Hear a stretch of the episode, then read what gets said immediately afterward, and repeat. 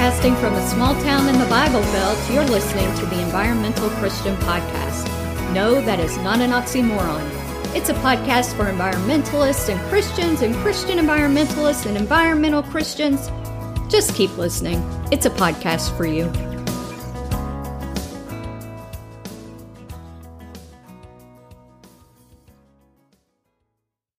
Happy Easter, all. Ryan's going to share God's intentional will and the resurrection of Christ. You know, God's intentional will is defined by the fact that, that, that God's intent is that not any of his creation should be lost, that God's intent is that, that not any of his creation should be destroyed. That's what God's intent is. And we know that through Jesus, by sending him to earth, that God's intent uh, is that Jesus would be followed. And that in following Jesus, we would see the true nature and character of God in Jesus, for Jesus is fully God. And in seeing Jesus, we would kind of correct any misconceptions we had about who God is. Through Jesus, we would learn the teachings of God. And as we applied them to our lives, we would be changed, we would be transformed, and Jesus would disciple us and, into his followers, and then he would lead us to a path that would lead us all to life and life abundant and life eternal, a life with God so that none would perish. That's what God's intent was in sending Jesus. However, we know that in the midst of this, there were circumstances that were dealt by human free will and by especially those who were in authority, who were challenged by Jesus, who felt threatened by Jesus, who didn't want to give up their power, who didn't want to give up their authority, who didn't want to give up their status, who didn't want to give up their wealth. And so in being threatened by Jesus, they listened to the will of evil. They listened to Satan and they made the decision that they needed to execute Jesus. They needed to kill Jesus and stop this movement so that they could preserve their life, their power, their influence, their status. They acted selfishly in the midst of that. And so because of the circumstances that, that evil and the human free will that it, that it gave us, that it put God in the midst of a, of a circumstance that he had to address. Because what we talked about last week is that God placed it where human free will goes above his will. And so in the midst of that, that, that there was the choice to choose God or to choose evil. And, and, and these men chose evil. Now, I will say in this moment that, that each of us have been in that exact same situation, maybe not at the same level with the same gravity, but we've all had that choice. And throughout our life, we have each made the choice to follow God. And we've each made the choice at times to succumb to evil. And so we can find ourselves there in the same spot as those men. But in the midst of those circumstances, we see God's circumstantial will be carried out. And through that, we know Jesus was faced with a decision based on the circumstances that he was given. And it was to either run and hide and live to teach another day or to continue on and die. And in the midst of those circumstances, Jesus knew that God's will was best carried out through him submitting and allowing himself to be arrested, put on trial, and put to death. And so he did that. Now I want to pause here as we're talking about God's circumstantial will and just make sure that we're clear on what's happening here because I think we all in our lives feel like at times circumstances deal us such a blow that it causes us to settle for a lesser ideal in our life. For instance, we all know people who have been given an amazing gift of athleticism. They just have a, have an athletic ability that's, that's far above uh, anybody else around them. And that they have a work ethic and they have a, a, desire and that they, they really put in the time and effort to make themselves good. And you just feel like that person's going to make it pro one day. But then circumstances happen. They, they become injured. They, they, they are in a car accident or, or something happens to them or poor choices cause them to get off track. And in those circumstances, all of a sudden they have to revise their ideal, revise their plan and settle for a lesser reality than playing professional sports.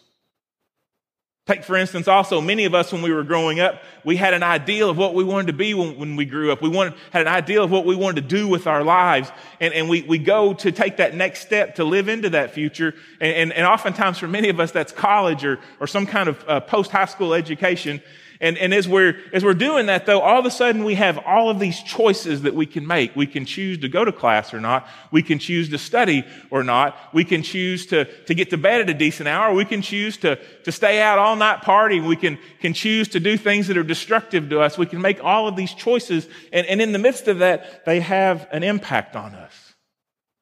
And before you know it, our grades and our manuscripts and, and, and your transcripts and all those things reflect the understanding that, that, that we're going to have to settle because of the circumstances and lower our ideals as to what our reality and future will look like.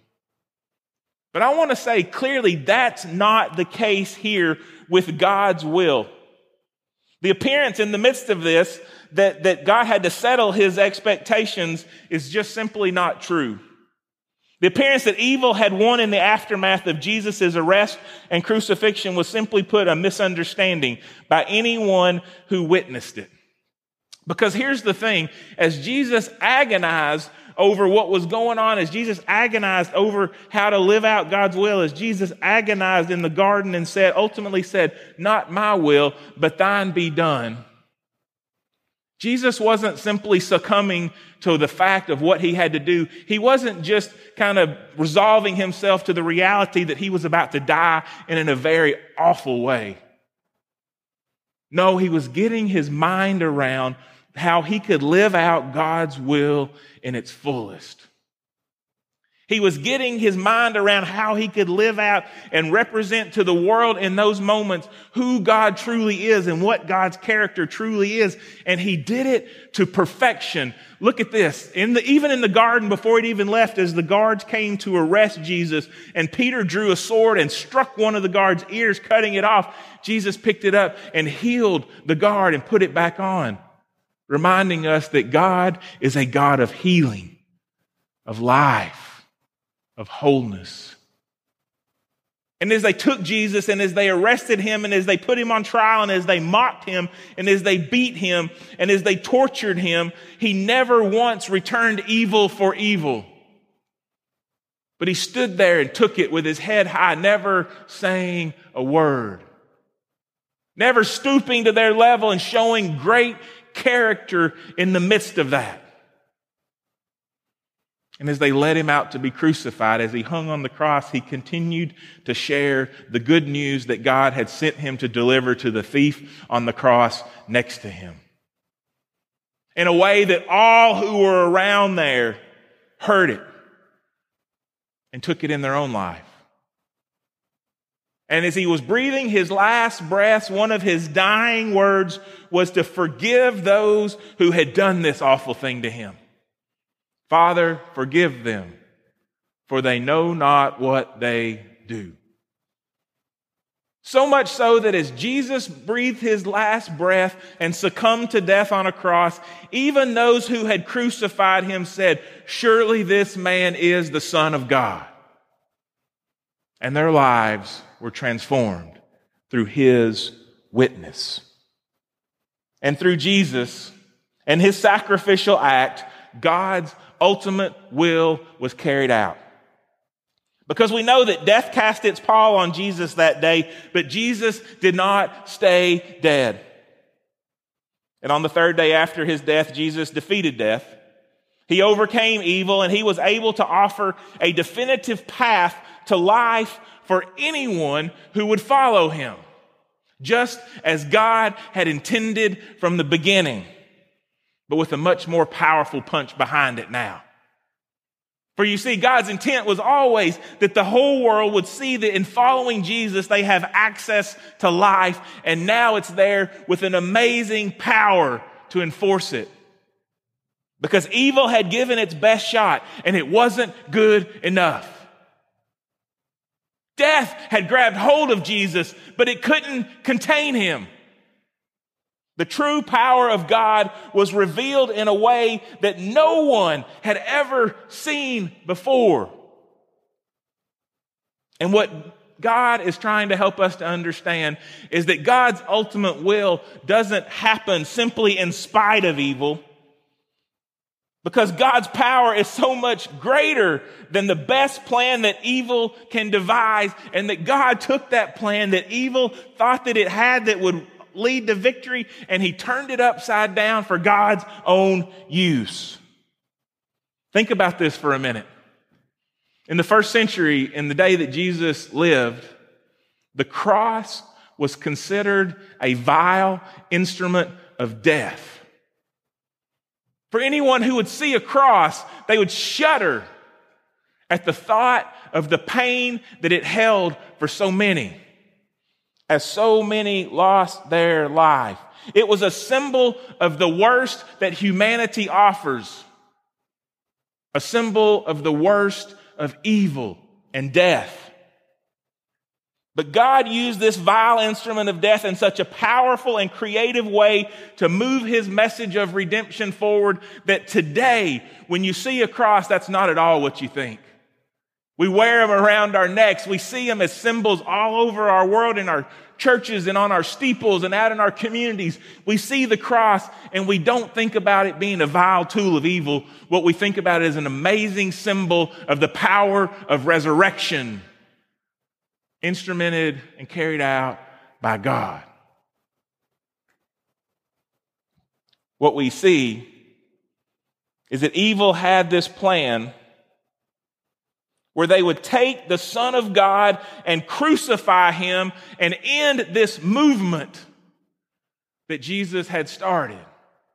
That was the plan of evil to, to have Jesus put to death and in so help his movement to die as well. And yet, six weeks later, after his death, his movement had grown exponentially and there were hundreds proclaiming the good news of Jesus and how the cross is a tool of salvation, of God's redemptive work in this world, of how God was using the cross to redeem the entire world.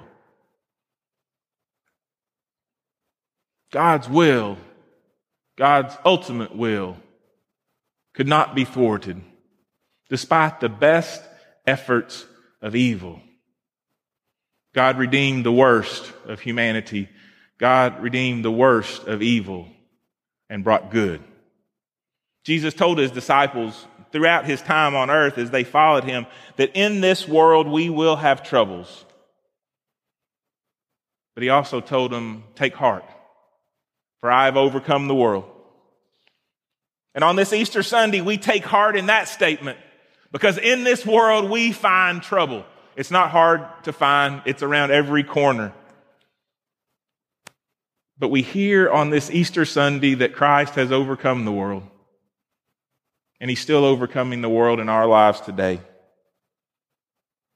Jesus overcame the worst that we could provide and still is offering life. And today we know that applies to what we're dealing with.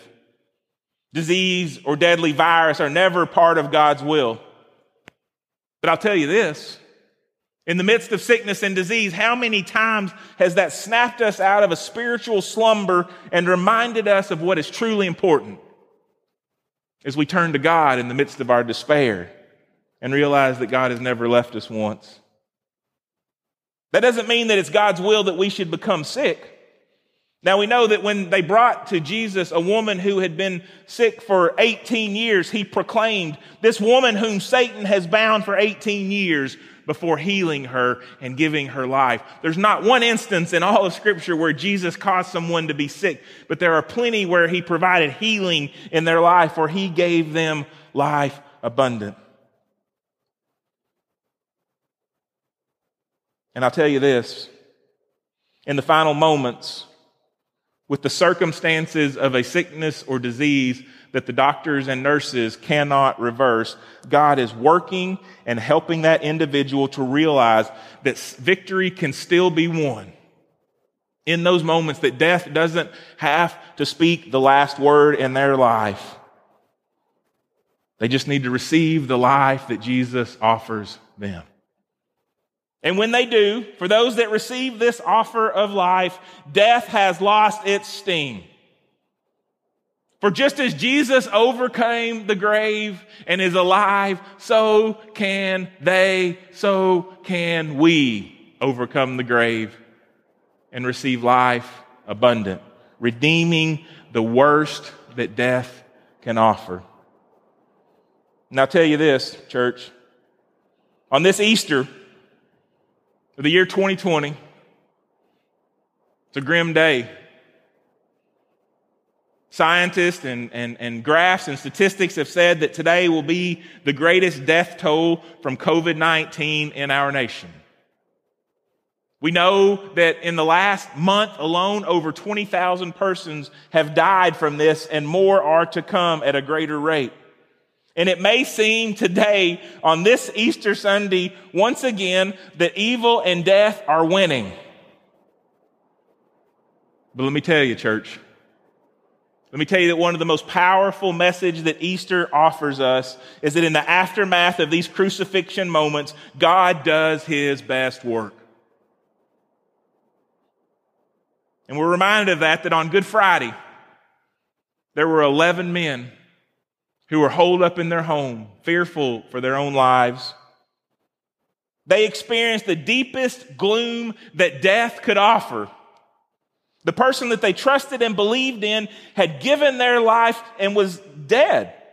And evil had been allowed to take it, and this movement was ended, and they felt like all hope was lost. But you know what? They were wrong. They were wrong, and on Sunday they knew it. And I'll tell you, church, today that they couldn't see the beginning of the most wonderful use of evil that God had ever effected. And if we give in to despair today, church, then we will realize one day just how wrong we were too. Because just as God was bringing life out of death on that first Easter, He's still bringing life out of death today, and He will in your life and my life as well. Because here's what I know God's ultimate will is that the whole world will have the opportunity to choose Him. That there will be no obstacle that can separate us from God and prevent that reconciliation from happening. And I know that through Jesus, He broke down everything that could possibly separate us. He broke every chain that could possibly shackle us and enslave us and hold us back. And He created a path so that nothing can separate us from the love of God through Christ Jesus.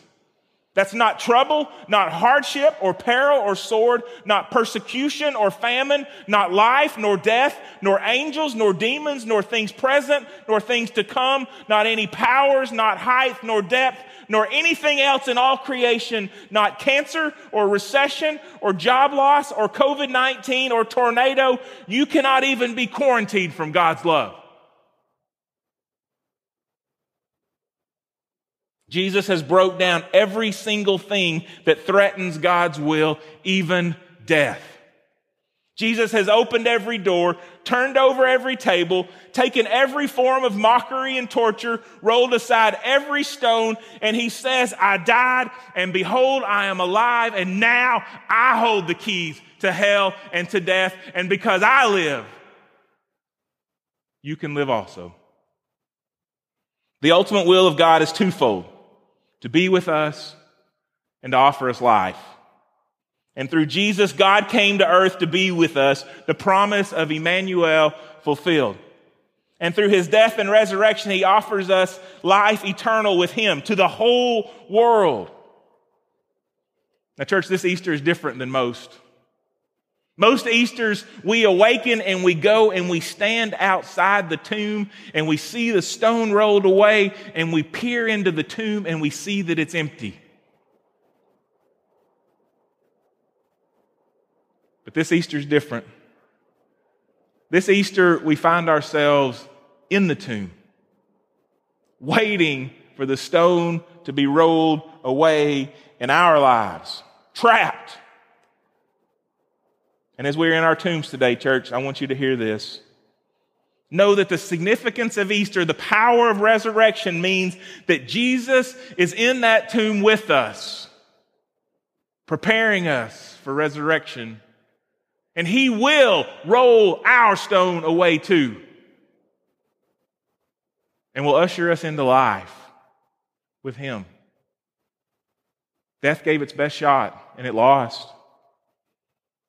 And now Jesus holds the keys to death. And he wants to give you, he wants to give me life and life abundant, the fullest of what eternity has to offer.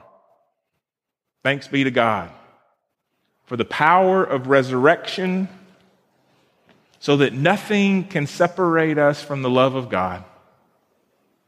Nothing in all of creation can separate us from God's love, from God's desire to be with us. Happy Easter, church. It means something. Thanks be to God. Amen.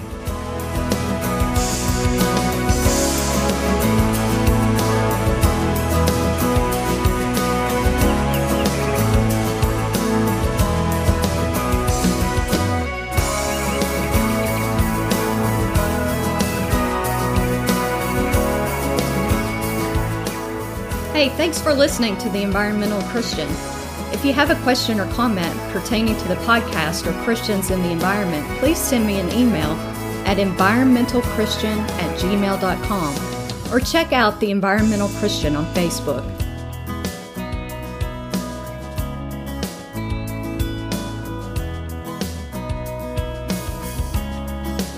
May the Lord bless you and keep you. May the Lord make his face to shine upon you and be gracious unto you. May the Lord lift up his countenance upon you and give you peace.